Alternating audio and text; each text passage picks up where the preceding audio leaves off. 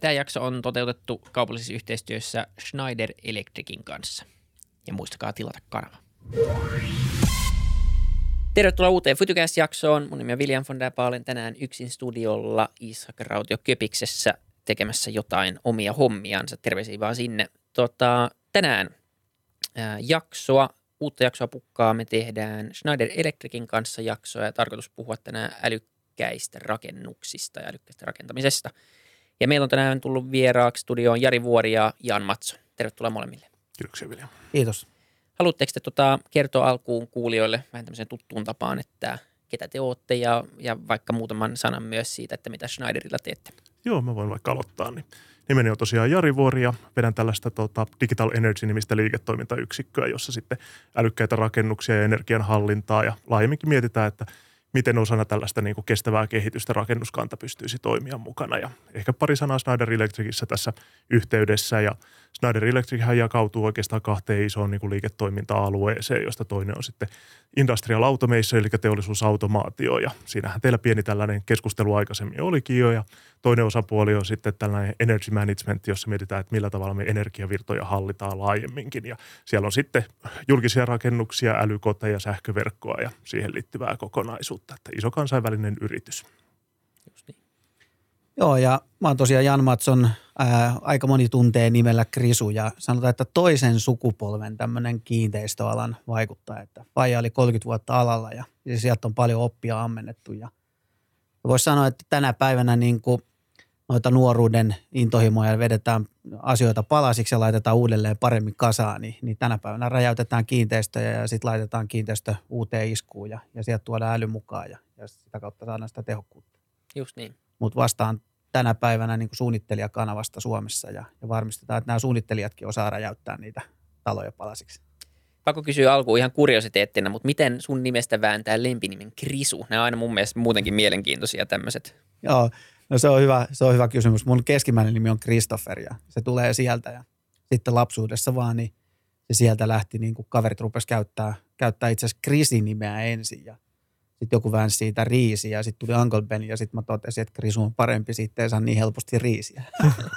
no se on parempi lempinimi kuin riisi, sitten mä oon samaa mieltä. Tuota, Mutta hyvä, eli, eli niin käytännön tekemistä. Meillä on ollut nyt ilo tässä, tässä viime aikoina päästä puhua aika paljon niin kuin ihmisten kanssa, jotka tekee kestävää kehitystä, tekee tätä muutosta, koska tämä on helppo asia niin kuin teoretisoida, puhua, että tarvitaan tämmöisiä muutoksia, meillä on tämmöiset tavoitteet ja ollaan hiilineutraalia tähän ja tähän vuoteen mennessä. Mutta sitten tavallaan niin peruskuluttajalle ja kuulijalle, niin – niin ehkä ei avaudu ihan, että mitä se oikeasti vaatii. Että me puhutaan vaan, että pitää vähentää päästöjä ja, ja me tehdään tämmöistä ja sitten me tehdään lakimuutoksia ja me halutaan syödä vähemmän lihaa ja yritetään ajaa sähköautoja ja näin. Mutta tämä on aika kompleksi kokonaisuus, sitä voi katsoa aika monestakin kulmasta. Me ollaan puhuttu viime aikoina aika paljon energiasta, tuulivoimasta ja uusiutuvasta energiasta muutenkin. Mutta tavallaan yksi asia, mikä aika usein jää tästä on nimenomaan tämä rakentaminen ja rakennukset. Mullekin selvisi vasta oikeastaan viime aikoina, että miten iso osa kaikista päästöistä liittyy rakentamiseen ja asumiseen – ja, ja totta kai myös epäsuorasti sitten kaikkeen siitä, siihen, mitä siitä syntyy logistiikkaketjuihin ja kotien lämmittämiseen ja muuta, muuta vastaavaa. Mutta tota, jos me lähdetään niin perusteista liikkeelle, niin miten tämä älykäs rakentaminen ja, ja älykkäät rakennukset liittyy tämän tyyppisiin kysymyksiin?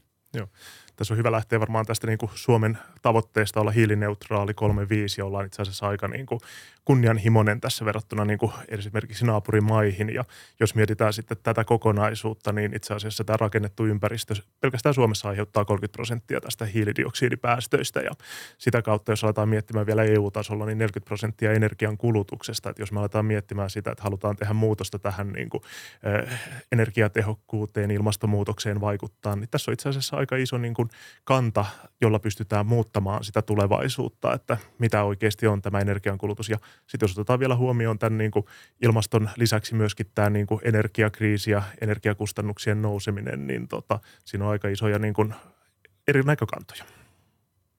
Just niin, joo ja, ja tavallaan niin kuin tuntuu, että, että että tämä on niin semmoinen käsin kosketeltava asia aika monelle ihmiselle, että että suurin osa asuu jossain ja jos, niin kuin jossain kodissa ja, ja se on semmoinen niin asia, mikä, mikä tulee vastaan tai kaikki käy vähintäänkin jos, jossain niin kuin rakennuksessa ja ne on semmoisia asioita, mitä me nähdään joka päivä. Ähm, Mutta jos miettii niin kuin ylipäätänsä sitä, että mistä ne päästöt syntyy, niin no sä sanoit, että, että tietenkin niin kuin lämmittäminen on yksi asia. Tässä podcastissa mainittu aikaisemminkin, että se lämmittäminen on yksi asia, mutta se yksi iso ongelma on myös esimerkiksi se, että vanhoja taloja ei ole eristetty kunnolla ja sitä kautta sieltä valuu aika paljon sit lämmitysenergiasta hukkaan.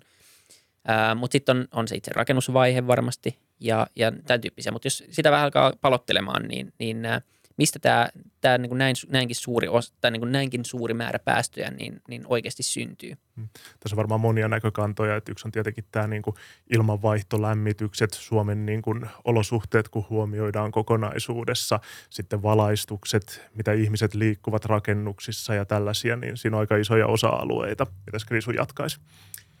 Niin, no siis päästöthän pääasiassa syntyy siitä, että miten me tuotetaan ja sitten miten me kulutetaan. Eli, eli päästöjä tulee tietenkin niin kuin kulutus, äh, tuottopäässäkin ja nyt ehkä yhtenä esimerkkinä tämmöinen, että, että teknologiateollisuus ilmoitti, että Suomi on niin kuin 87 prosenttia esimerkiksi jo hiilineutraalia sähkötuotannon osalta. Ää, nyt varsinkin, kun tota, ydinvoimakin hyväksyttiin yhdeksi vihreäksi tuotantotavaksi. No, no silloinhan me voitaisiin ajatella, että okei, että Suomi on hiilineutraali sähkötuotannon osalta, kun me tehdään tämä 13 prosenttia siihen lisää. Mutta mut tämä, tämä kysymys on itse asiassa paljon isompi, koska tota, se, että me saataisiin vaikka Suomi hiilineutraaliksi, niin ollaanko me sitten kuitenkin niin kuin resurssien käytön kannalta niin, että me tuhlataan niitä. Että et hyväksytään niin sanottu viherpesu ja, ja sitten mennään toisten kustannuksella siihen ja tämä heijastuu sitten niin kuin vähän joka puolelle, että me kuitenkin niin kuin, julkishallintoakin rahoitetaan energiakustannuksia kaikkiin verotuloilla. Ja, ja sitten jos siellä ollaan niin kuin, ei välitetä siitä energiakustannuksesta, kun se on hiilineutraalia toisessa päässä, niin sitten jossain vaiheessa se saattaa taloudellisesti niin kuin väärää kassaa niin sanotusti. että et tehokas pitää olla. Tuo on hyvä kommentti vielä ja sitten jos me mietitään, että tähän viherpesuun ei pelkästään niin kuin tulevaisuudessa pääse sillä, että niin kuin vaihtaa uusiutuviin eh, energialähteisiin, vaan energiatehokkuusdirektiivit ja muut myös määrittelevät sitä, että minkälaisia tulevaisuuksien rakennuksien pitäisi olla. Samassa yhteydessä on hyvä huomioida, että jos me tehdään tällaisia niin kuin energiatehokkaita rakennuksia, niin ei pitäisi myöskään lähteä siitä, että ne on sitten sellaisia ää, tiiviitä paketteja, jossa ilma ei vaihdu ja olosuhteet tulevat huonoksi, että vaikka energiatehokkuutta ja sitten ilmastonmuutosta lähdetäänkin torjumaan, niin kuitenkin me eletään aika iso osa tästä niin kuin meidän päivittäisestä elämästä.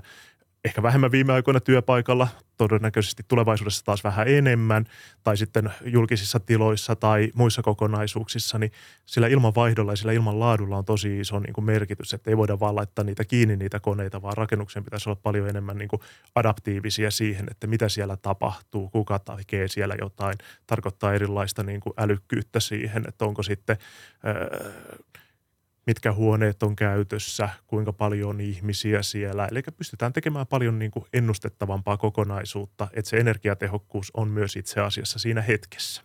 Varmaan kuluttajamarkkinat on hyviä esimerkkejä, että älykodit on sillä puolella jonkun verran lisääntynyt. Kyllä joo, ja, ja tota, toi on ylipäänsä niin kuin jännä ajatus siitä, että vaan koska energia on uusiutuvaa, niin olisi ok käyttää sitä niin kuin huolettomasti tai miten paljon tahansa, että tota – tämä on jatkuva keskustelu muutenkin, että totta kai se on parempi, että me, jos me käytetään tehottomasti, me käytetään kuitenkin niin uusiutuvaa, mutta tietenkin yhtä lailla, niin, niin jos se, se perälauta vuotaa, niin, niin kyllä se on pakko eikä saada se ikään kuin käytön määrä stabilisoituu ja sekin on niin kuin, loppupeleissä käytön vähintäminenkin on tapa päästä sataanprosenttisesti siihen uusiutuvaan energiaan niin kuin tyyppisesti, mutta fakta on varmasti kuitenkin se, että me tarvitaan ylipäänsä vain enemmän sähköä koko ajan, koska me sähköistetään asioita. Sitten ehkä ottaen huomioon ton, että että tuntuu, että ylipäätänsä kaikissa tämmöisissä uusissa ratkaisuissa ja, ja myös ilmastomyönteisissä ratkaisuissa, niin sen tuotteen on oltava ainakin vähintään yhtä hyvä kuin se vanha tuote, mutta mielellään aika paljon parempikin. Että se, että sä rakennat älykkään kodin tai energiatehokkaan kodin, mutta se on tosi ankea tai sä rakennat ankeen ja huonon toimiston vaan, koska se on, se on optimoitu tiettyihin mittareihin, niin, niin loppupeleissä varmaan se, sitä käyttäjää ei kiinnosta ihan hirveästi sen, sen käyttö, koska loppupeleissä yksittäistä ihmistä kiinnostaa kuitenkin niin kuin oma napa Joo. Tuo on erittäin hyvä kommentti ja varsinkin tämä niin kuin ihmiskeskeisyys, että sen lisäksi että tilojen pitäisi olla niin kuin erityisen tehokkaita, niiden pitäisi olla muuntokelpoisia varsinkin niin kuin ja muuhun, kun on mietitty tässä kokonaisuudessa. Mutta sitten ehdottomasti tämä ihmiskeskeisyys, että ne on suunniteltu kuitenkin niin kuin ihmisille, ei sitä varten, että sinne tota, laitetaan seinät pystyyn tai se on vaan niin kuin hieno maamerkki, joka voi olla kyllä sellainenkin. Ja mun mielestä tämä on niin kuin erittäin hyvä pointti. Pitää sanoa, että – mä seurasin teidän futukästiä tästä, kun Sauli Niinistö oli täällä ja hänhän puhuu myös tästä niin ylenpalttisesta kuluttamisesta ja miten se on sitten heijastunut esimerkiksi jossain vaiheessa joku sanoi, että joo, pitää kuluttaa vain enemmän, että saadaan tasapainoa aikaiseksi niin kuin jostain pörssimarkkinoissa. Mutta, mutta sitten tullaan siihen, että nyt me ollaan tilanteessa, että me ei voida niin kuin ylenpaltittomasti tuhlata niitä niin kuin energiaresursseja, koska niillä on heijastusta, niin kuin negatiivista heijastusta sitten asioihin. Ja, ja meistä on jokainen, siis minä, Jari ja, ja sinäkin William, niin me ollaan kaikki niin kuin kuluttajia ja me ollaan kaikki yksilöitä. Mun mielestä niin kuin meidän, meidän, meillä tulee olla tahtotila ymmärtää niitä asioita, mitkä ne vaikutukset on, jotta me saadaan niin kuin muutosta aikaiseksi. Ei, mutta se on, se on just näin ja, ja tota, jotenkin meidän pitää alkaa ehkä palkitsemaan ylipäänsä muita asioita, että jos markkinatalous on aikaisemmin palkinnut sitä vaan, että kasvetaan niin nopeasti kuin mahdollista ja, ja kulutetaan enemmän ja enemmän, niin kyllä niin se alkaa olla entistä selvempää, että ainakin jos me otetaan ilmasto yhdeksi tavoitteeksi, niin ne asiat ei mene välttämättä ihan käsikädessä enää, että meidän pitää löytää fiksumpia tapoja kuluttaa tässä on hyviä esimerkkejä esimerkiksi niin kuin rahoitusmarkkinoista ja muista, että EUn taksonomiat tai sitten tällaiset niin kuin renovation wave, jolla halutaan niin kuin parantaa olemassa olevaa niin kuin rakennuskantaa ja niiden energiatehokkuutta, niin tota, tulevaisuudessa, jos aiotaan saada tällaista vihreätä rahoitusta, mikä on osana niin kuin EU-paketteja, niin pitää itse asiassa olla 15 parhaan prosentin niin kuin energiatehokkuuspuolella niin kuin asen, muusta niin kuin rakennuskannasta ja sillä on aika iso merkitys. Ja ehkä Krisu haluaisi kertoa vaikka vähän enemmän, että kun lisääntyy sitten uusiutuvat energialähteet, aurinko, tuulivoima tai sitten geolämpö, niin tota, mitä ne oikeasti tarkoittaa sitten niin kuin rakennuksen pääenergiavirtojen kannalta ja miten näitä integroidaan? No, no, no toi on niin kuin hyvä, hyvä kysymys ja pointtaus muutenkin, että niin kuin taksonomissa on kyse siitä, että niin kuin muutetaan toimintaa vastuullisemmaksi ja, ja tehdään asioita tehokkaammin ja sitten palkitaan siitä, mitä paremmin asioita tehdään – Eli, eli tota, tukirahaa ja muuta jaetaan sillä näkökulmalla.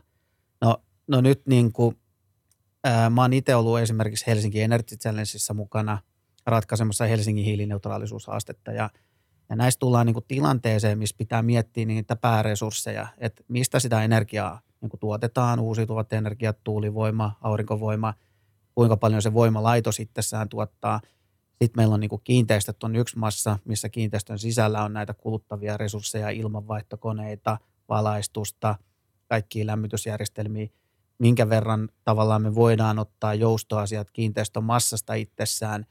Ja, ja sitten taas tulee nämä tämmöiset varastointiratkaisut, mitä sielläkin tarkasteltiin. Eli me voidaan joko lämpöä varastoida tai sähköä varastoida erilaisilla ratkaisuilla.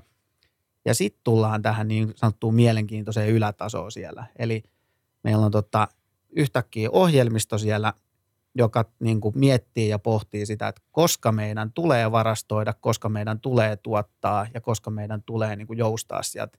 Ja, ja sillä me päästään tämmöiseen niin kuin joustavaan kokonaisuuteen ja jossain vaiheessa toivottavasti päästään tilanteeseen, missä tota, yhteiskunta on sitten tämmöinen dynaaminen ja tehokas kaiken kaikkiaan niin kuin kaupunkien ja kuntienkin osalta. Tässä on paljon keskustelua siitä, että tavallaan kun lisääntyy uusiutuvat energialähteet, niin aurinko ei aina paista tai sitten mm. tota, tuuli ei ole niin hyvää tai sitten tota, tämä ä, kaasuputki niin menee tukkoon vaikka ja tota, tulee tällaista haastetta niin kuin energiaverkon kannalta, niin osana itse asiassa tämä niin kuin rakennus, jos puhutaan niin kuin älykodista ensimmäisenä, niin se on varmaan monella sille, että he pystyy säätämään mobiililaitteella ja muita. Ja se pystyy tekemään niin kuin julkisissa kiinteistöissäkin sellaisia asioita. Mutta sitten kun aletaan miettimään laajemmin sitä niin kuin energiatehokkuutta ja mitä tämä tulee tarkoittamaan, niin pitäisi pystyä itse asiassa reagoimaan siihen, että itse asiassa energiaverkko alkaa kärsimään siitä, että tota, muuttuu nämä olosuhteet ja uusiutuvien määrä on noussut korkealle tasolle, niin itse asiassa sen rakennuksen pitäisi osallistua tähän niin kuin energiamarkkinaan ja itse asiassa käyttää näitä sisäisiä energiavarastoja ja se tarkoittaa oikeastaan niin kuin lisääntymistä älylle. Se ei riitä enää, että on erikseen niin kuin oma alueensa, jossa on sitten valaistus, e, oma alueensa, jossa on vaikka niin kuin kulunhallintavalvonta tai sitten tota, oma alueensa, missä on sitten niin kuin lämmitys ja maalämpö, vaan nämä pitäisi oikeasti integroida kaikki yhteen ja saada siihen tällainen niin kuin pääenergiavirrat hallintaan. Ja tästä tullaan just siihen, että nyt sitten tämmöiset teknologiat toimittajat niin kuin Schneider Electric ja meillä tämmöisiä niin kuin artificial intelligence-pohjaisia tota, ohjelmistoja. Nyt mainitsen nimeltä yhden vaikka Microgrid Advisor, eli suomeksi sanottuna mikroverkkoneuvonantaja, niin, niin, niin sillä saadaan sitten aikaiseksi se, että me mahdollistetaan sillä kiinteistökuormien joustolla laajempi skaalaaminen niille uusiutuville energiavaroille tuonne energiayhtiöille esimerkiksi. Ja, ja sitä kautta mennään niin kuin vastuullisempaan yhteiskuntaan, yhteiskunnan suuntaan. Kyllä. Jos mennään ihan niin kuin tällainen nuts and bolts, niin, niin jos miettii niin kuin yksittäisrakennusta, niin miltä tämä voisi näyttäytyä, niin, niin jos me otetaan nyt joku julkinen äm, rakennus, vähän isompi rakennus, joku toimistotalo tai... Voidaan ottaa kauppakeskus. Otetaan kauppakeskus, joo. No ne on tuttuja omassakin työelämässä. Niin otetaan joku Kampin kauppakeskus, se on tässä vieressä. Niin, niin, niin mitä tämä niin käytännössä tarkoittaa? Onko se se, että jos nyt miettii, että niin täydellinen skenaario tämmöiselle älyllä, tulevaisuuden älyrakennukselle, niin, niin onko se se niin kuin, onko se näinkin yksinkertaisesti, että sulla on joku aurinkovoimala mahdollisesti siinä katolla ja se tuottaa jotain ja sitten sulla on, olla, sulla on niin täydellinen ymmärrys siitä, että mitä sun kiinteistö käyttää, kuinka paljon lämpöä, miten paljon se tarvii ja joku ehkä ennuste, joka perustuu, en mä tiedä perustuuko se säähän vai perustuuko se energiamarkkinoon johonkin futuurihintoihin tai molempiin tai tuhanteen muuhun asiaan. Ja sitten se niin kuin, tavallaan pohtii sitä omaa käyttöä, että mitä se käyttää sitä omasta tuotannosta, mitä se ikään kuin ostaa – markkinoilta ja sitten niin kuin parhaassa tapauksessa mitä se varastoi johonkin akustoon, joka on jossain kellarissa ja sitten tavallaan, että mitä se siitä akustosta sitten pystyy myös markkinoille myymään, jos näkee, että nyt on sellainen tilanne, missä mun kannattaa – mulla on tarpeeksi niin kuin, tätä omaa käyttöä, että mä voin myydä tätä varastoa. Onko se näinkin yksinkertaista vai miten tämä niin kuin, tavallaan toimii? Toi oli hyvää yhteenvetoa, mutta ehkä sanoisin, että mä en kiinnittäisi yhtä kulmaa siitä, vaan itse asiassa se kompleksisuus tulee siitä, että miten nämä useammat kulmat otetaan siihen huomioon. Joo. Eli tota, mikä on oikeasti sähkön hinta, mikä on oikeasti sähköverkon niin kuin, toimintakyvykkyys, mikä on oikeasti niin kuin, auringonpaiste ja mikä on lämmitykset ja mikä on lämpötilat sisällä. Mutta myös sen mukaan, että paljon siellä liikkuu ihmisiä milläkin alueella ja jokaista aluetta pitäisi pystyä vähän erikseen säätämään säätämään ja sillä tavalla saadaan sitä kustannustehokkuutta. Ja miksi niin kuin yöllä aletaan laittamaan niin kuin lämmityksiä päälle tai minkä takia niin kuin tietyt alueet on niin kuin päällä tai miksi on, jos on joku vaikka kauppakeskuksessa yhdistetty jotain toimistotilaa, niin tulee neuvotteluhuoneeseen, niin miksi se huuhtoudu jo automaattisesti, kun se tietää, että ketä sinne on tulossa, eli ilmanlaatu on hyvää. Niin, siis mä oon niin samaa mieltä Jarinkaan, että se, mitä sä poimit niin aika hyvin noin pääkohdat. Että se, se on ehkä niin kuin toimialalla yleisesti, nämä on niitä asioita, mitkä näkyy. Eli, eli laitetaan aurinkopaneeli, ohjataan ilmanvaihtokonetta ja laitetaan energiavarastoa. Nyt sitten se, se kysymys kuuluukin oikeastaan siitä, että ymmärrätkö sinä sen kiinteistön omistajana sen, että kuinka hiilineutraali se sinun kiinteistö siinä tilanteessa on. Että kuinka paljon sun tarvitsee tehdä esimerkiksi olemassa olevien järjestelmien päivittämistä niin, että sä pääset lähemmäs taas sitä hiilineutraalisuustavoitetta. Kuinka paljon sun tarvii mahdollisesti niin kuin, ää, nyt satsata johonkin toiseen kiinteistöön, mistä saadaan parempia hyötyjä, että saadaan sitä hiilinegatiivisuutta, jos se vaikka sijaitsee se kiinteistö semmoisella alueella, että sieltä ei vaan niin kuin enempää saada, tai ostatko se sitten sen niin kuin vihreänä energiana sen puuttuvan osuuden sieltä? Nyt niin kuin se, mihin tämä niin kuin mun mielestä kulminoituu aika hyvin, on se, että kun ymmärretään, että otetaan aurinko, aurinkosähköä ja sitten tuotetaan se kokonaismäärä sinne kiinteistöön. Mutta mut mitä sitten, kun seuraavana päivänä on kaikista kovin kulutuspiikki ja sitten tänään paistaa aurinko, mutta huomenna ei paistakaan. Niin millä sä varmistat sen, että nyt sä varastoit sen energian, mitä sä oot saanut halvalla niin kuin auringosta ja sitten seuraavana päivänä, kun tulee ne kulutuspiikit, niin sitten sä käytätkin sen energian silloin. Ja siihen me tarvitaan sitten niin älykkyyden lisäämistä. Niin nimenomaan se on sen niin kuin kompleksisuuden hallintaan ja sen Kyllä. ymmärtämisen ennustamiseen. Että tavallaan se itse järjestelmän sinne laittaminen on, on niin kuin varmaan hyvä aloitus, mutta se arvo syntyy tavallaan siinä softapuolella sitten loppupeleissä. Mm. Niin, niin, tai siinä, mitä se, mitä se niin kuin, miten paljon pystytään samaan aikaan mittaan. Ja joku kauppakeskus on niin kuin yllättävänkin kompleksinen rakennus, jos miettii, miten paljon siellä on alueita, miten paljon siellä on – tavallaan eri alueita ja erilaisia tarpeitakin varmaan. Ja just nimenomaan tämä, minkälainen, minkälainen niin mittakaava ongelma tämä on tavallaan se, että äm, just se, että me ei käytetä ikään kuin hirveästi älyä, tai mä en tiedä, lähdetään vielä perusteellisesti, kuinka paljon me käytetään tämmöistä niin kuin älyä tämmöisissä isoissa rakennuksissa ää, tällä hetkellä, ja niin kuin paljon, on, paljon on tämmöistä vaan, että niin kuin mennään samoilla vaan, että niin kuin öisinkin siellä on kaikki päällä, mikä niin kuin nyt kun sen sanoo, niin se on ihan selvä asia, että turha siellä on niin kuin silloin, ei siellä valotkaan päällä öisin, mm. tai ainakin toivoo, että ei ole ainakaan kaikki valot päällä, niin miksi siellä pitäisi olla sitten samanlaiset lämmöt ja ilmanvaihdot ja kaikki kuin keskellä päivää, kun se on täynnä ihmisiä.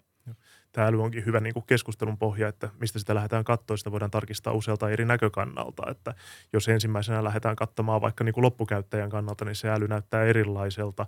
Sitten jos lähdetään katsomaan rakennusliikkeen kannalta, jolla on sitten taas, että miten se pystyy tekemään tehokkaasti tämän rakennuksen ja kilpailussa, jossa kilpailun ehkä markkina niin kuin talous vie sellaiseen suuntaan, että tehokkuutta haetaan vaan ja se ei ole välttämättä sitä niin kuin käytön ajan tehokkuutta, niin se älykkyys tarkoittaa sitten ehkä erilaisia optimointia ja ohjelmistomahdollisuuksia ja sitä, että itse asiassa jos viedäänkin jotain älykkäitä sensoreita, niin ne säätää itse itsensä eikä sinne tarvitsekaan enää ihmisiä mennä niin paljon ja sieltä saattaa tulla sitä kustannustehokkuutta tai älykkyyttä. Mutta sitten taas kiinteistöomistajan kannalta se älykkyys on taas moniosainen, että sen arvoon liittyvä asia, mutta samalla se on myöskin sen kunnossapitoon ja huoltamiseen liittyvä asia. Eli tota, nykyisessä ratkaisussa, kun sitten pystytään optimoimaan sitten älykkyyttä taloautomaatio, rakennusautomaatiojärjestelmien tai mikroverkkojen avulla, niin sen lisäksi pystytään myöskin tutkimaan sieltä, että hei, mitäs mun pitää huoltaa täällä, mitä on niin kuin vikaantumassa, minkälaisia ennakoivia toimenpiteitä pitää lähteä tekemään. Eli itse asiassa tämä älykkyys on aika laaja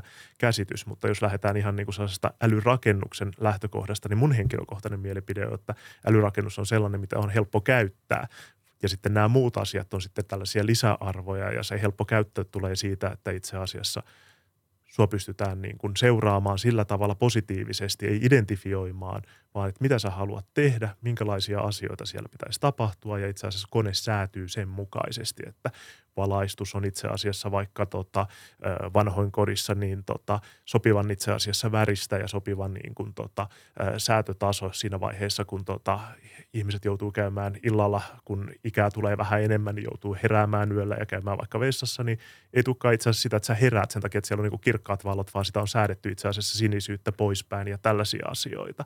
Niin tota, se älykkyys lähtee siitä, että tota, miten esimerkiksi jos niin kuin kauppakeskuksessa on tietyssä alueessa enemmän ihmisiä, niin siellä itse asiassa tehostetaan sitä kokonaisuutta. Joo. Mä mietin tuossa Jarin puheenvuoro aikana niin kuin aihetta, että siihen suoraan kysymykseen suora vastaus, niin mun näkemys on, että sitä älykkyyttä ei tänä päivänä hirveästi vielä ole.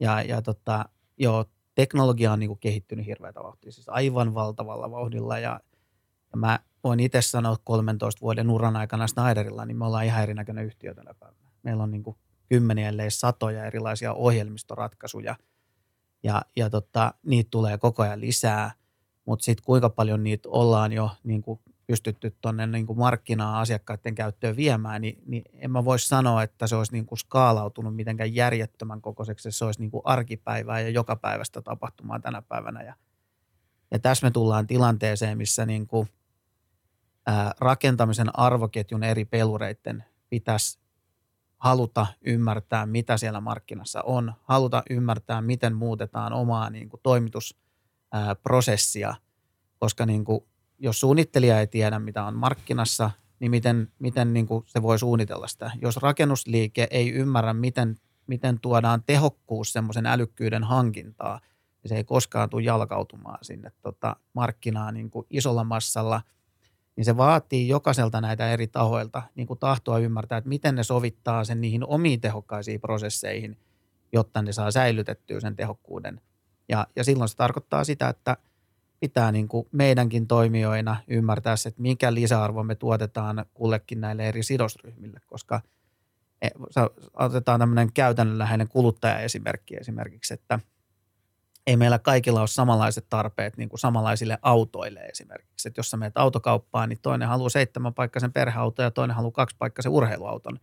Niin, niin se sama muotti ei niin kuin sovellu kaikille.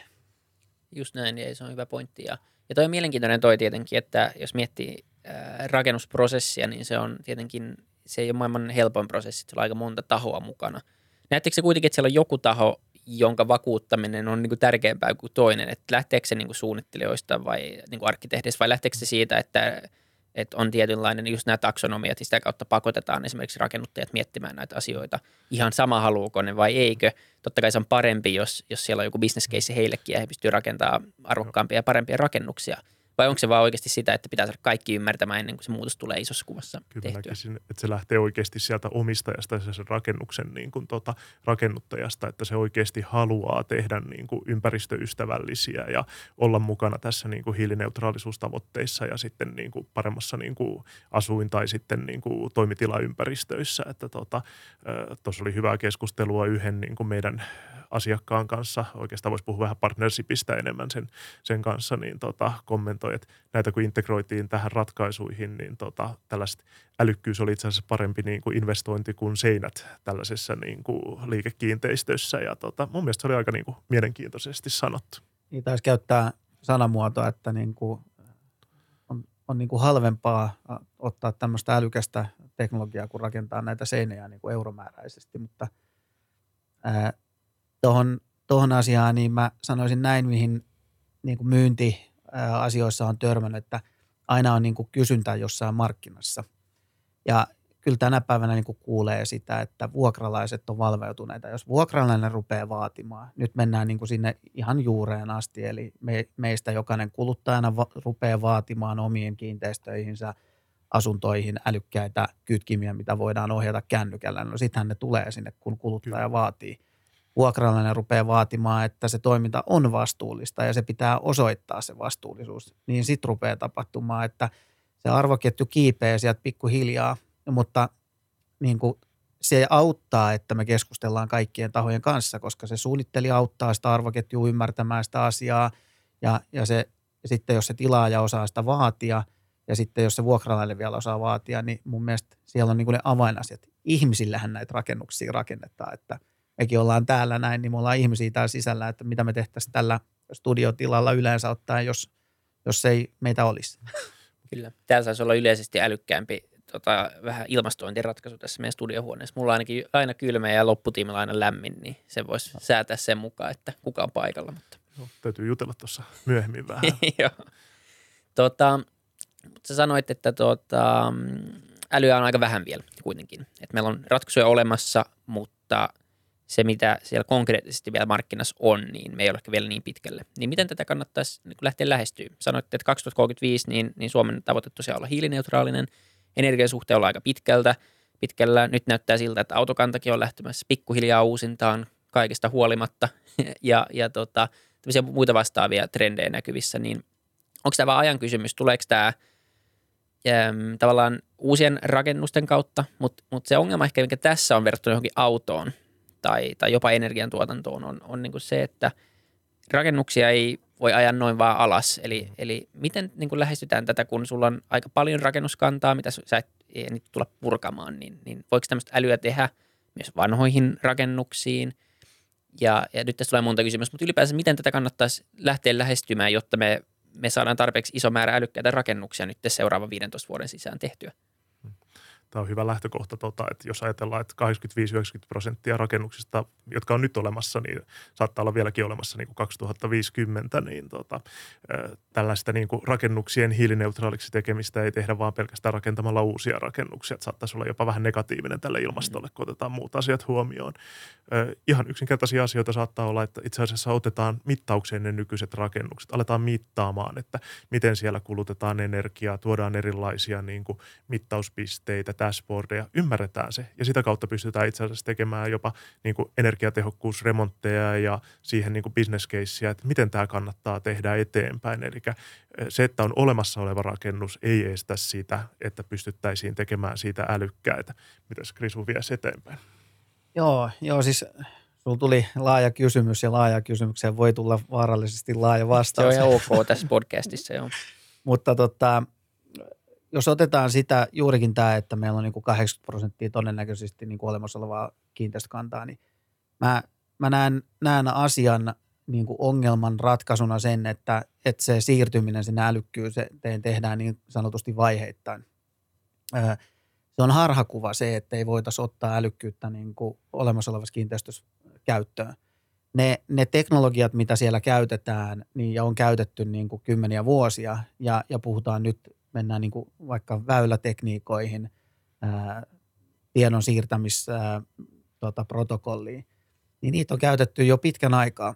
ehkä ehkä niin kuin mitä pidemmälle mennään ajallisesti ja tullaan lähemmäs tätä vuotta, niin niitä protokollia on alkanut tulemaan lisää ja ne vaihtoehdot niin kuin on laajentunut paljon, ää, sanotaan, että siellä voi olla nyt satoja, jos aikaisemmin oli kolme erilaista väylätekniikkaa. Ja se tekee niin kuin kompleksisempaa ehkä niiden järjestelmien liittämisestä yhteen, mutta kyllä niin kuin tämän päivän tietotekniikka mahdollistaa jo sen tiedon keräämisen erilaisten teknologioiden kautta oli se sitten niin kuin supervanhaa ja sinne tuodaan yksi kilke, millä me saadaan sieltä sitten vanhasta teknologiasta tuotua sitä dataa ja, ja sitten sitä kautta lisättyä sitä älykkyyttä. Tai sitten niin, että siellä on vähän uudempi teknologia ja sitten me saadaan ilman sitä lisäkilkettä kerättyä sitä tietoa.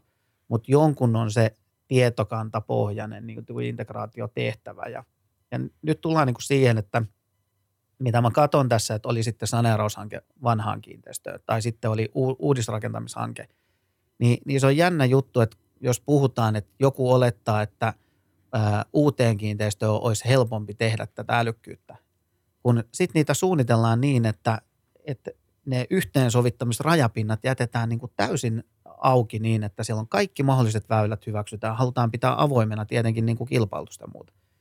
Ja ei uskalleta niin kuin määrittää vaikka niin, että nyt tässä kohteessa me käytetään näitä kolmea rajapintaa näiden järjestelmien ja tiedon keräämiseen – jotta me saadaan niin kuin jollain lailla pidettyä se kustannus niin kuin hallussa siellä. Niin me tehdään ihan samoja virheitä siellä, kuin mitä meillä on kompleksisuus luo nyt niin kuin olemassa olevassa kiinteistökannassa.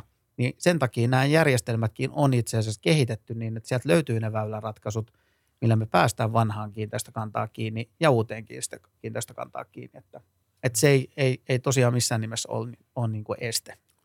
Ja samalla tulee lisää tällaisia vaihtoehtoja, miten pystytään tekemään langattomasti esimerkiksi tiettyihin hu- huoneisiin säätöjä ja muuta. Että ei tarvitse enää niin kuin kaikkia lähteä repimään auki ja viemään. Että totta kai niin kuin tietynlainen tämä väylätekniikat ja verkot siihen tarvitaan, mutta sitten pystytään myöskin tuomaan itse asiassa langattomia teknologioita, Zigbee tai jotain muuta niin kuin tähän käyttöön ja sillä tavalla itse asiassa ottaa vaikka ne energiamittauksetkin itse asiassa ö, langattomasti. Ei tarvitse kaikkia uusia lähteä tekemään. Ja jos ajatellaan Suomessa rakennusteollisuutta, niin PTS, tämmöinen pitkän tähtäimen suunnitelma on ihan niin kuin yleinen termi, missä kiinteistön niin kuin ylläpitoa, kunnossapitoa, parantamistoimenpiteitä suunnitellaan 10-15 vuoden jaksolla. No, no se 10 vuoden jakso on kuitenkin loppukädessä aika lyhyt. Että jos me halutaan olemassa oleva kiinteistö muuttaa niin kuin älykkääksi, niin sinne 10 vuoden jaksoon voidaan tehdä vaiheittainen siirtyminen sinne niin älykkyyteen. Ja silloin se voi pitää sisällään näitä energiahallinnan ratkaisuja tai sitten sinne operatiiviseen tehokkuuteen tulevia ratkaisuja, ennustettavuutta, että ihan, ihan mitä vaan, niin kuin, jotta se tukee sitä asiakkaan liiketoimintaa. Ja tässä ehkä haluttaisiin lähteä siihen, että miten niin kuin tilat on muuntojoustavia, miten ne kehittyy tulevaisuudessa, että kannattaako ensimmäisenä investoida siihen betoniin vai kannattaisiko eka miettiä sitä älyä. Ja sieltä älystä sitten on mahdollista kytkeä uudenlaisia ratkaisuja tai uudenlaisia lämmitysvaihtoehtoja ja ohjelmia siihen kokonaisuuteen. Että minkä verran näistä tulee tulevaisuudessa enemmän digitaalisia ja softaohjattuja ja siinä aletaan miettimään sitä aivoja enemmän kuin sitten, että mikä on itse asiassa tämän seinä tai mikä on tämän funktio. Tai heitetään vaikka näet, miksei me voida sitä älyä tuoda siihen betoniinkin, että Kyllä. tuodaan se keskitetty ylätason älyjärjestelmä, missä mitataan, mitä se kuivuu ja sitä kautta opitaan enemmän siitä toimitusketjusta ja saadaan sitä nopeutettua. Miten te näette sitten, että tota, tästä eristyksestä puhutaan aika paljon ja mä en tiedä liittyykö se nyt sinänsä suoraan tähän älyyn, mutta siis mun käsittääkseni tosiasia on se, että, että niin kuin vanhoja rakennuksia on ehkä eristetty, en tiedä onko niitä alun perin eristetty huonosti tai väärin vai onko eristys sellainen asia, joka huononee ajan myötä, nyt menee niin kuin rakennustekninen tietämys on, on niin kuin nolon huono, mutta mikä ta, tai joka tapauksessa niin, niin tota, jos miettii sitä energiatehokkuutta, niin – niin onko tähän olemassa jotain ratkaisua vai onko niin ainoa ratkaisu joku jälkieristäminen ja siitä me ollaan puhuttu tässä podcastissa, että se ei ole niin kuin hommana varmaan niin kuin monelle firmalle hirveän mielenkiintoinen, että se on sitten semmoinen asia, minkä ehkä pitäisi subventoida tai pitäisi tulla jotain eri kautta, että me saataisiin saatais tehtyä jonkinlaista jälkieristystä. Sitten on jopa joskus esitetty, että ne tehtäisiin jollain viherseinillä niin kuin nämä jälkieristykset ja, ja se voisi olla tehokas tapa tehdä. Oh, tota, mä niin nautin, että sä kysyt tällaisen kysymyksen oikeasti, koska ää, omalla taustalla mä oon laskenut siis energiatodistuksia joskus aikoinaan kiinteistöille ja, ja tehnyt siis laajamittaisia energiatehokkuushankkeita, missä niin kuin lisätään eristystä kattoa ja lasketaan ikkunoiden U-arvojen kautta, millainen vaikutus tulee, kun vaihdetaan ikkunat ja muuta. Niin, niin se on, se on niin kuin todella mielenkiintoinen ja hyvä pointti, koska missä vaiheessa me tullaan niin kuin ja herätään siihen, että, että mikä on se suure ja vaikutusalue, mihin me halutaan vaikuttaa. Annan esimerkin nyt siitä, että yksi tehtaanjohtaja kerran sanoi mulle silloin, kun mä olin nuori energiakartoittaja, että, että tota, ihan mielenkiintoista, että tarjoatte meille tämmöistä energiatehokkuusratkaisua, mutta hänen kulunsa on niin kuin tässä näin 100 prosenttia – ja se energiakulu tästä 100 prosentista, niin se on tämä 5 prosenttia. Ja sä lupaat tästä 5 prosentista mulle sen yhden kapean yhden prosentin sieltä, niin se ei ole niin, kuin niin kiinnostava asia. Ja jossain vaiheessa mä ymmärrän, että kaikki asiat kannattaa tehdä, mutta jos me katsotaan niin kuin ikkunoiden U-arvo, vaikka ver- näitä arvoja, niin se on niin kuin 1 tai 0,9. Ja sitten seinissä me puhutaan niin kuin 0,3 wattia per neliö ja sitten siirrytään johonkin 0,2 wattia per neliö. No sitten me puhutaan ilmanvaihtokoneesta. Me laitetaan vähän parempi lämmöntalteotto, niin me puhutaan 50 prosentista. Siis niin kuin valtavasti isompi vaikutus siihen energiavirtoihin. Kyllä mä, niin kuin, mä oon teknologiataloustoimijassa, voi olla vähän niin kuin puolueellista, mutta, mutta mä uskon siihen, että teknologia on ratkaisu, millä meidän ei tarvitse koko ajan niin kuin parantaa välttämättä niin kuin eristepaksuuksia ja mennä niihin niin kuin nollapilkkuarvoihin, vaan me voidaan niin kuin tehdä jopa niin kuin kymmenen arvoja tai – ja pitääkö tämä niin paikkaansa, tosi, tosi mielenkiintoista, niin kun, tavallaan mä, mäkin olen sitä mieltä ollut aina näissä keskusteluissa, että aika usein me ei ehkä ihan nähdä metsää puilta, että me pidetään paljon meteliä, tehdään paljon hienoja ja yrityksetkin syyllistyy tähän, että me tehdään nyt joku tämmöinen ja ja sitten unohtuu, että, unohtuu, että vaikka se, se tota firman oma ydinliiketoiminta, niin se on jotain niin täysin haitallista planeetalle. Että ketä ei kiinnosta, että toimiston LED-lamput vaihdettiin tai jotain muuta vastaavaa no viherpesuahan sekin on, mutta tavallaan niin kuin, että keskitytään väärin asioihin ja tämä on niin kuin hyvin tyypillistä muissakin päätöksissä, että mennään nyt jostain, mutta kukaan ei oikein arvioinut, mikä se niin vaikutusteho on. Niin onko tämä sama siis niin kuin tavallaan, että jos mä otan jonkun vanhan rakennuksen, otan joku vanha kauppakeskus, joka on rakennettu jonnekin. Niin Voidaan me ottaa joku vanha omakotitalokin. Se niin, mikä, on ehkä, mikä se on ehkä helpompi hahmottaa. Mm-hmm. Jos on vanha omakotitalon, niin, niin kuin se mielikuva, mikä mulle tulee päähän, että okei, se on jossain ja se on niin kuin ihan hyvin rakennettu aikoinaan, mutta se on kuitenkin puutalo, sanotaanko vaikka näin, ja, ja tota, siellä ehkä niin kuin se, se, siellä vähän vetää, niin kuin tämmöisessä vanhassa puutalossa usein tekee. Niin, niin onko sielläkin niin kuin huomattavasti parempi ratkaisu vaan lisätä älyä, miettiä sitä lämmön talteenottoa, lisätä tämä pumppu, verrattuna siihen, että mä alan tekemään jotain uutta eristettä tai vaihtamaan ikkuna ruutoja johonkin tuplaikkunoihin tai muuta vastaavaa. Tämä, tämä niin kuin pätee myös, myös silloin, kun ei rakenneta uutta tai päivitetään jotain suhteellisen modernia. Joo, mun mielestä kyllä näin ja, ja totta, se on ihan sama, että käsitelläänkö me tätä aihetta periaatteessa niin kuin pienessä omakotitalossa, sitten asiat skaalautuu kerrostalossa, kauppakeskuksessa vai niin poispäin. Fysikaaliset muuttujat on samanlaisia, eli fysiikkahan on siitä mielenkiintoista, että se kaava ei muutu, vaikka se kohde muuttuu, että aikoinaan kartoitettiin isoja kauppakeskuksia, tuntui siltä, että asiat on niin kuin, ää, kompleksisia. Sitten mentiin yhtäkkiä johonkin kaivosympäristöön, missä niin kuin ilmanvaihtokone olikin niin kuin kymmenen kertaa isompi kuin jossain isossa kauppakeskuksessa. Nyt me voidaan tulla skaala tässä myös alaspäin, että voidaan tulla siihen niin kuin asuinkerrostaloon tai sitten siihen omakotitaloon, minkä takia nyt alustus ehkä tähän keskusteluun, niin, niin ää, omakotitalo on ehkä munkin helppo puhua sen takia, että mä ymmärrän, että, että mun omassa talossa niin kuin kulutus on jossain 15 000 ää, tota, kilowattitunnissa vuodessa. Ja, ja mulle ei ole aurinkopaneeleita, mutta mulla on niin kuin lämpöpumppuratkaisu siellä. No mun faija asuu sitten taas tämmöisessä niin kuin 60-lukuisessa rintamamiestalossa Tuusulassa ja ää, suoralla sähkölämmityksellä, mutta hänen kokonaisvuoden kulutukset on, on kuitenkin vain niin kuin 22 000. Eli niin kuin suhteessa puhutaan semmoisesta 25-30 prosentin niin korkeammasta kulutuksesta. Nythän se tarkoittaa sitä, että jos hän haluaisi päästä siihen hiilineutraalisuuteen, niin hän joutuisi niin kuin miettimään, että muuttaako hän vaikka lämmitysratkaisua vähän tehokkaammaksi ja laittaa aurinkopaneeleet vähän enemmän kuin mitä mä joudun laittaa, jotta mä saan sen niin kuin hiilineutraaliksi.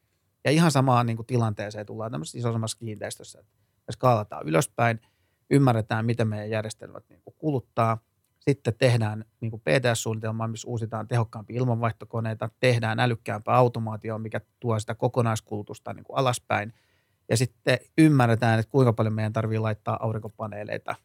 Ja, ja silloin me ollaan kokonaisuudessa, missä me päästään lähemmäs niin kuin tavoitetilaa, mitä me halutaan saavuttaa. direktiiveistä ei ole ikinä kauhean niin kuin jännittävää keskustella, mutta EUkin on esimerkiksi huomannut, että tähän uuteen niin kuin energiatehokkuusdirektiiviin ja rakennuksiin liittyviin kokonaisuuksiin, niin siellä on otettu yhtenä niin kuin elementtinä älykkyyden lisääminen, koska ne uskovat, että sillä tavalla saadaan sitä toteutettua ja totta kai me uskotaan siihen samaan asiaan. Kyllä. Näettekö te, että, että me tullaan niin onnistumaan tässä rakennuskannan älyllistämisessä. Nyt olisi vähän outoa, jos sanotte tietenkin, että ei onnistu, kun te teette sitä, mutta jos miettii niin sitä objektiivisesti sille, että ollaanko semmoisessa vauhdissa, että, että me saadaan meidän rakennuskanta hiilineutraaliksi. Ja, ja jos miettii sitä tavoiteaikataulua 2035, niin tarkoittaako se, totta kai se ei tarkoita, että kaikki meidän ää, tota, ää, rakennukset on silloin hiilineutraaleja, vaan Suomi on nettonettona hiilineutraali ja siinä, siihen liittyy varmaan suuri osa vielä kompensointia ja muuta vastaavaa. Mutta näettekö te, että, että me saadaan semmoinen tarpeeksi iso määrä meidän rakennuskannasta tuohon mennessä tai tuohon niin tavoiteaikataulun mennessä niin kuin vaan käännytettyä näillä ratkaisuilla kuntoon. Ratkaisulla varmaan niin kuin, totta kai tulee lisääkin ratkaisuja, mutta niin kuin vauhti, mikä on tällä hetkellä ja tota, ehkä se tahtotila, ambitiotaso, niin tota, ei vielä mahdollista sitä. Mm. Niin siis mä, mä oon samaa mieltä, että mä, mä uskon, että me päästään sinne. Ää, kun me katsotaan niin kuin nationaali- eli maan tasolla asioita. Eli niin kuin mä sanoin tuossa jo aikaisemmin, että, että meillä on niin kuin 3 prosent, 13 prosenttia tehtävää siellä sähkön puolella. M- Mutta sitten me ei tule hyväksyä sitä ää, viherpesua, että joku muu tekee, että joo, että valtio rupeaa tuottaa hiilineutraalisesti, vaan niin kuin kaikkien pitää lähteä ja haluan lähteä mukaan talkoisiin. Ja kyllä niin kuin nämä taksonomiat ja niiden, miten ne tulee ohjaamaan liikemaailmaa, niin kun ne vaan tänne regulaatioon niin päätyy, niin niin mä uskon, että sitten se kiihtyy se vauhti. Mutta mut siihen menee vielä hetki. Et ensimmäinen steppi tuli nyt tästä kiinteistö- ja energiadirektiivistä viime vuoden marraskuussa, missä jo velvoitetaan niin sähköautojen latauspisteysvalmiutta kautta sähköautojen latauspistettä määrättynlaisissa kiinteistöissä. Ja, ja siellä otettiin jo kantaa siihen automaatiopuoleen, että määrätyn, kun mennään tehojen rajojen yli, niin on pakko olla tämmöinen keskitetty automaatio, jotta saadaan sitä tehokkuutta nyt sieltä on se uusi tulossa, missä vaaditaan jo itse asiassa määrätynlaisia niin kuin, ää, toimenpiteitä energiatehokkuuden niin kuin saavuttamisen näkökulmasta. Ja nyt jos me mietitään niin kuin tätä hiilineutraalisuutta, niin liikenne on yksi iso päästö. Ja, ja totta, mä uskon itse sen, että tämmöiset ratkaisut, mitä mekin toimitetaan, tuodaan sitä energiatehokkuutta sinne kiinteistöön, luodaan sitä dynaamista energiahallintaa, niin me mahdollistetaan myös sitä liikenteen vähäpäästöisyyttä, eli silloin – siirretään se sinne sähköenergiatuotantoyhtiöille, missä toivon mukaan suurin osa energiasta tuotetaan sitten tuulella ja, ja auringolla ja, ja tota, ydinvoimalla, jolloin sitten se muuttuu se liikenteen ää, fossiilisten polttoaineiden käyttö myös sieltä niin kuin vähenee ja, ja päästään lähemmäs tavoitetta. Minkälaisia rakennuksia nämä taksonomiat koskee? Onko ne vaan jonkun kokoisia julkisia rakennuksia, koskeeko ne asuintaloja vai kaikkia rakennuksia? Aika laajasti esimerkiksi niin kuin julkiset rakennukset, niille on annettu omia niin kuin määräyksiä siitä ja itse asiassa ää, tota, jos halutaan niin kuin taksonomiassa miettiä, niin sehän on, että miten tehdään vihreitä rahoitusta, eli millä tavalla ohjataan rahavirtoja sijoituskohteisiin, jolla tulee taas olemaan sitten arvon muodostumiseen merkitys siihen kokonaisuuteen. Eli jos sä itse asiassa alat myymään rakennustasi, niin jotta se aiotaan jos voitaisiin vaikka niin kuin paketoida tiettyyn rahoitusinstrumenttiin, niin sen täytyy tosiaan olla niin kuin A-energialuokassa tai sitten sen pitää olla 15 prosentin niin kuin parhaan luokassa olevaa. Tai sitten uudet rakennukset, mitä on, niin pitää olla tiettyjen niin kuin rakennusmääräyksien mukaisesti, joka on tehokkaampaa kuin esimerkiksi tämän hetken niin kuin kokonaisuudet. Eli itse asiassa, jos sä haluat taksonomiaa miettiä, niin jos sä haluat tehdä niin kuin – kiinteistöomaisuudella bisnestä ja liiketoimintaa, niin tota, sen pitää olla näiden mukaisia, koska itse asiassa ää, tässä EU niin kuin, tota, tästä viher niin kuin, siirtymässä ja tota, energiatehokkuus niin kuin, kokonaisuudessa laitetaan paljon rahaa siihen, että tämä niin kuin, ää, hiilineutraalisuus toteutus EU-tasoisestikin ja puhutaan jopa elvytyspaketista, eli euro on hyvä niin kuin, konsultti. Ja nyt niin tuossa on ehkä hyvä huomioida se, että siinä puhutaan vastuullisen toiminnan lisäämisestä, että se ei sitä suoranaisesti sido pelkästään nyt esimerkiksi kiinteistöliiketoimintaa, että se voi olla niin kuin teollisuutta tai sitten se voi olla jotain muutakin ää, toimialaa.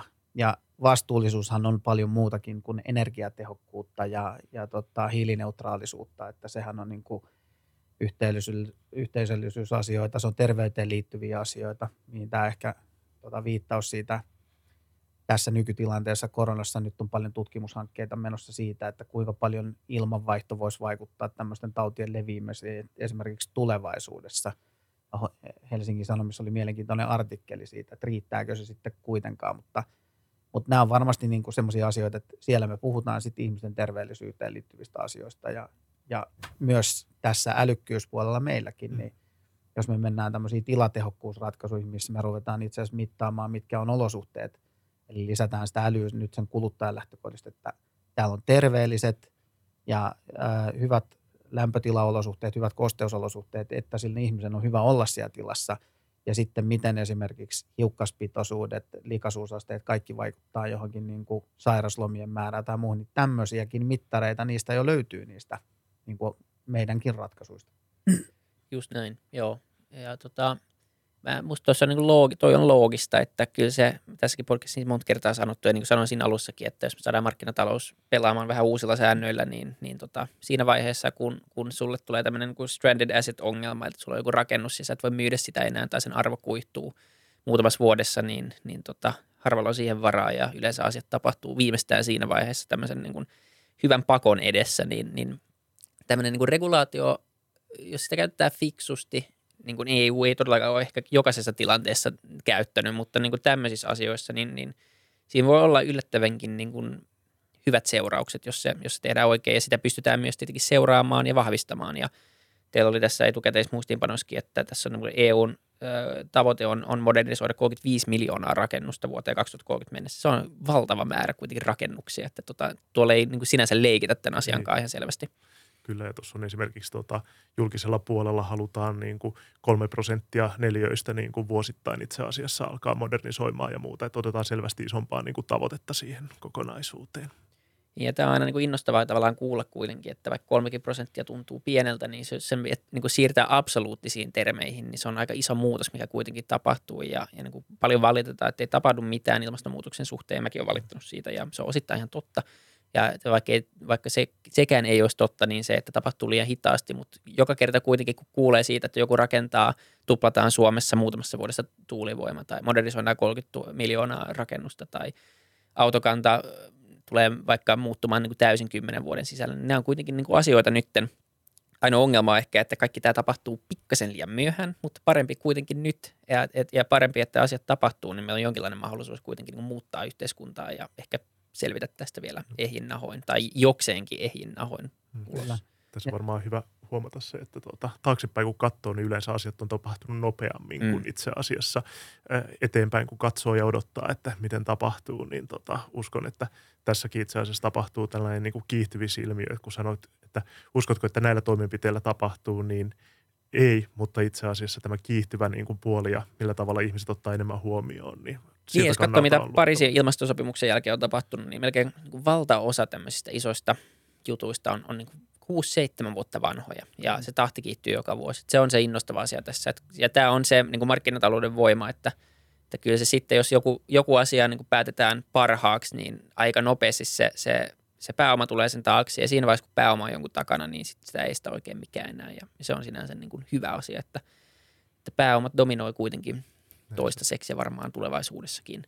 Ja mun mielestä sekin on hyvä ymmärtää, että, että tota, jos ei itsellä ole tietoa, se ei tarkoita, ettei sitä kuitenkaan tapahtuisi. Et mun mielestä tuossa oli hyvä tuossa teidän taukotilassa tuolla, siellä oli semmoinen kyltti, missä luki, että se, että sitä tapahtuu harvemmin, se ei tarkoita, ettei sitä ole olemassa. Se on just ja, näin. Ja tota, tätä hommaa justiinsa, niin kyllä tätä niin kuin tehdään oikeasti laajalla mittakaavalla siihen nähden, että jos otetaan huomioon, että regulaatio ei vielä ohjaa sitä, että se olisi niin kuin massatuotetta, mutta kyllä sitä tehdään ja eilen luin itse blogin siitä, että miten tämmöinen ESG ja taksonomia, jos et sä lähde siihen mukaan, niin miten sun liiketoiminta mahdollisesti murenee sitten tulevaisuudessa. Nimenomaan, joo, siitä puhutaan paljon ja, ja kyllä se sen, sen se vaatii viimeistään, että saadaan niin kuin Matti Myöhäsetkin mukaan ja, ja semmoiset firmat hyväksymään oma kohtalonsa ja, ja muuttumaan. Että tota, äm, jos ottaa tähän loppuun vielä semmoisen niin vähän kuluttajaläheisemmän näkökulman, niin jos sä nyt asut jossain ihan perusasunnossa, jossain kerrostalossa, niin, niin mitä sä voit tehdä? Löytyykö, mitä, niin kuin, löytyykö tämmöisiä joka miehen, ns. joka miehen älyratkaisuja, jotka – No niitä, niitä niin kuin ollaan puhuttu, niitä on erilaisia. Sulla on niitä ikään kuin ehkä vähän hauskoja, kivoja, jotka liittyy, liittyy niin kuin enemmän semmoiseen, että sä pystyt, pystyt kännykällä tekemään jotain, mutta, mutta sitten sulla on moni niistä, jotka vaikka ne on hauskoja ja, ja helpottaa sun elämää, niin ne myös tietenkin säästää, säästää energiaa ja tekee sun asunnosta sitten ehkä vähän kestävämmän. Niin jos joku haluaisi nyt investoida vähän tämmöisiin älyratkaisuihin ja tehdä omasta asumisesta vähän energiatehokkaampaa, sitä käyttää ehkä sitten vähän ilmastoystävällisempään, niin, niin löytyykö tämmöisiä ihan peruskuluttajillekin mm. niin kuin ratkaisuja? Jos lähtisi itse asiassa siitä vielä niin kuin ihmiskeskeisyydestä ja älyn merkityksestä ihmiselle, niin tota, yksi riski saattaa olla ihmisille, että kun näitä aletaan erilaisista niin kuin palasista kokoamaan, niin sitten kun sä esimerkiksi myyt asunnon tai myyt itse asiassa kauppakeskuksen tai te, meet eri tiloihin, niin tota, et onkohan se kauhean älykkään tuntuneen, jos kaikki on vaan niin kuin erilaisella tavalla ja toimintalogiikalla niin kuin toimivaa, niin tämä on hyvä myös huomioida tässä niin kuin ehkä älykodeissa, niin kyllä löytyy sitten ratkaisuja, missä itse asiassa niin kuin olemassa oleviin rakennuksiin voidaan tehdä jopa ilman niin kuin sähkötöitä, niin tota, tuoda älykkyyttä. Haluuko Krisu käydä vähän tarkemmin vielä läpi? Joo, joo totta kai. Ja sanotaan näin, että meilläkin ajatus pyörii tämmöisen ecostructure, eli niin, kuin, niin sanotaan ekoratkaisuillinen sateenvarjon alla. Ja, ja nyt jos puhutaan vaikka EcoStructure for Buildings, mikä on yksi tämä meidän sateenvarjo, missä tuodaan niitä ratkaisuja sinne kiinteistöpuolen ratkaisuihin, mitä sitten voidaan mennä vaikka sinne kuluttajapuolenkin ratkaisuihin, niin sitten on niin liitettäviä laitteita, koska se pitää olla liitettävä, jotta se voi olla älykäs. Sitten meille tulee ohjelmistotaso, eli nyt sulla on sillä appi siellä kännykässä, millä sä voit sitten ohjata niitä, tehdä niitä älykkäitä toimintoja. Sanotaan vaikka näin, että ää, yksi tämmöinen tuote, mitä kuluttaja voi tehdä, niin, niin nyt tuli tämmöinen uusi kuin Viser. Ja Viser on siis perus sähkökomponentteja, eli kytkintä ja pistorasiaa. Sä laitat olemassa olevan kytkimen paikalle niin kuin tämmöisen Viser-kytkimen, niin sen jälkeen sä pystyt kännykällä himmentämään ja sammuttamaan ja sytyttää sun valoja. Tähän samaan sarjaan sitten niin me voidaan tuoda vaikka lämpötilaantureita, me voidaan laittaa sinne kameroita, me voidaan laittaa sinne batteritermostaatteja – ja, ja nyt sä voit sitten itse rakentaa semmoisia tällä applikaatiolla semmoisia, että hei, että kun minä lähden kotoota pois, niin tiputa kaksi astetta lämpötilaa ja, ja sen jälkeen batteritermostaatit tiputtaa automaattisesti lämpötilaa, jolloin se vaikutus rupeaa näkymään itse asiassa siellä. No nyt jos on kerrostalo, niin se näkyy koko kerrostalon energiakulutuksessa. Jos se on omakotitalo, niin se näkyy siellä, siellä kulutuksissa. Ää, tai sitten vaihtoehtoisesti kuluttajana, niin jos sulla on omakotitalo, mihin sä voit itse investoida, sä voit ostaa sähköauton latauspisteen ja mahdollistat sitten itse sähköautoilua ja sitä kautta autat yhteiskuntaa pääsemään noissa asioissa eteenpäin. Ja, ja tota, sitä kautta niin kuin mun mielestäni kuluttaja pystyy tekemään aika paljonkin itse asioita ja, ja tota, myös turvallisuuteen liittyvää. Et tänä päivänä saa lukea joka päivä lehdistä, että jonnekin on murtauduttu tai tai muuta, niin tämmöinen ratkaisu tuo sulle myös mahdollisuuden, että sä lisäät sitä turvallisuutta siinä omassa ää, kiinteistössä silloin, kun sä voit kytkeä valoja vaikka päälle tai pois sieltä silloin, kun sä oot kotona tai et, et ole kotona ja ajastaa niitä, että joku luulee, että siellä ollaan kotona.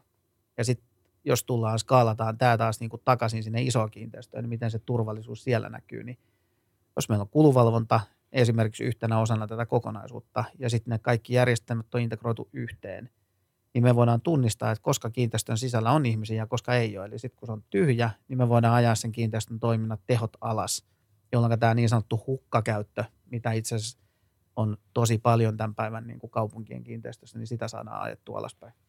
Tuo oli hyvä esimerkki siitä, että tosiaan miten sitä niin kuin kuluttaja-esimerkkinä pystytään skaalaamaan suhteellisen niin kuin helpostikin itse asiassa näitä ratkaisuja. Eli tota, kun ne on tuotteistettu yhteen, niin niitä voidaan käyttää ja viedä eteenpäin. Ja ehkä tuosta niin kulunvalvonnasta vielä sellaisia esimerkkejä, että pystyy saamaan tilapäisiä kulkuoikeuksia esimerkiksi niin kuin julkisiin kiinteistöihin, vaikka niin kuin kotisohvalta pystyy tilaamaan vaikka kuntosali tota, kulkuoikeuden tietyksi ajan hetkeksi. Ja itse asiassa kun sä meet sitten sinne paikan päälle, niin sulla on siihen hetkeen sopiva mobiiliavain, jolla sä pääset sisään. Ja tällainen niin kuin konkreettinen esimerkki niin kuin yksinkertaisesta älykkyydestä, ja joka on helppoa myös sen kuluttajan kannalta. Eli tämä voi vaikuttaa kompleksiselta, mutta toi niin Vaiseri oli hyvä esimerkki, jossa on niin kuin tuotteistettu paketti, että miten tämä tehdään. Niin sitä voidaan skaalata kyllä niin kuin julkisiin rakennuksiin, terveyskeskuksiin, kauppakeskuksiin tai tehtaisiinkin. Ja mun mielestä ei kannata niin tuudittautua siihen, vaikka me ollaan nyt puhuttu isoista kiinteistöistä, niin meistä joku saattaa istua jossain hallituksessa, taloyhtiön hallituksessa ja silloin niin pystyy siellä niin vaatimaan tämmöisiä uusia ratkaisuja, älykkyyden lisäämistä sen kiinteistöön. Ei niitä tarvitse tehdä niin, että ilman ymmärrystä, vaan voi myös vaatia sitä, että tehdään takaisinmaksuaika laskentaa ja katsotaan, kuinka kannattavia niin investoinnit oikeasti on. Ja si- silloin se auttaa niin kuin viemään kuluttajanakin isompaa vaikutusta eteenpäin tosiaan jo pelkästään itse asiassa energiaremontit ja muut niin kuin tehostuneella teknologialla maksaa helposti jo itsensä takaisin ja sitten on erilaisia niin kuin näitä ä, tota, tukirahoja ja osana tällaisia niin kuin renovation waveja, jossa sitten tuodaan vielä lisää sitten mahdollisuuksia, joka tekee vielä positiivisemmaksi tällaiset niin kuin investoinnit vaikka energian hallintaan. Se on hyvä. Eli nyt vaan investoimaan älyyn ja auttamaan, auttamaan tota transitiota itse kukin, missä pystyy vaikuttamaan. Ja, ja tota, kiitos kattavasta keskustelusta. Tämä oli, tämä oli ainakin itselle silmiä avaavaa ja ainakin nyt ensi kerralla, kun joku kysyy musta, että mikä, tai multa mikä älykäs rat, tota, rakentaminen, niin mulla on jotain muuta sanottavaa kuin, että no eikö se ole joku appi ja sitten sä himmennät sun valot sieltä, niin, niin tota, hyvä, hyviä avauksia, niin kiitos paljon kun pääsitte kertomaan näistä. Kiitoksia William, oli mukava tulla käymään. Joo, kiitos oikein paljon munkin puolesta. Ja kiitos katsojille ja kuuntelijoille. Palataan taas ensi jakson merkeissä asiaan. Morjes. Kiitos.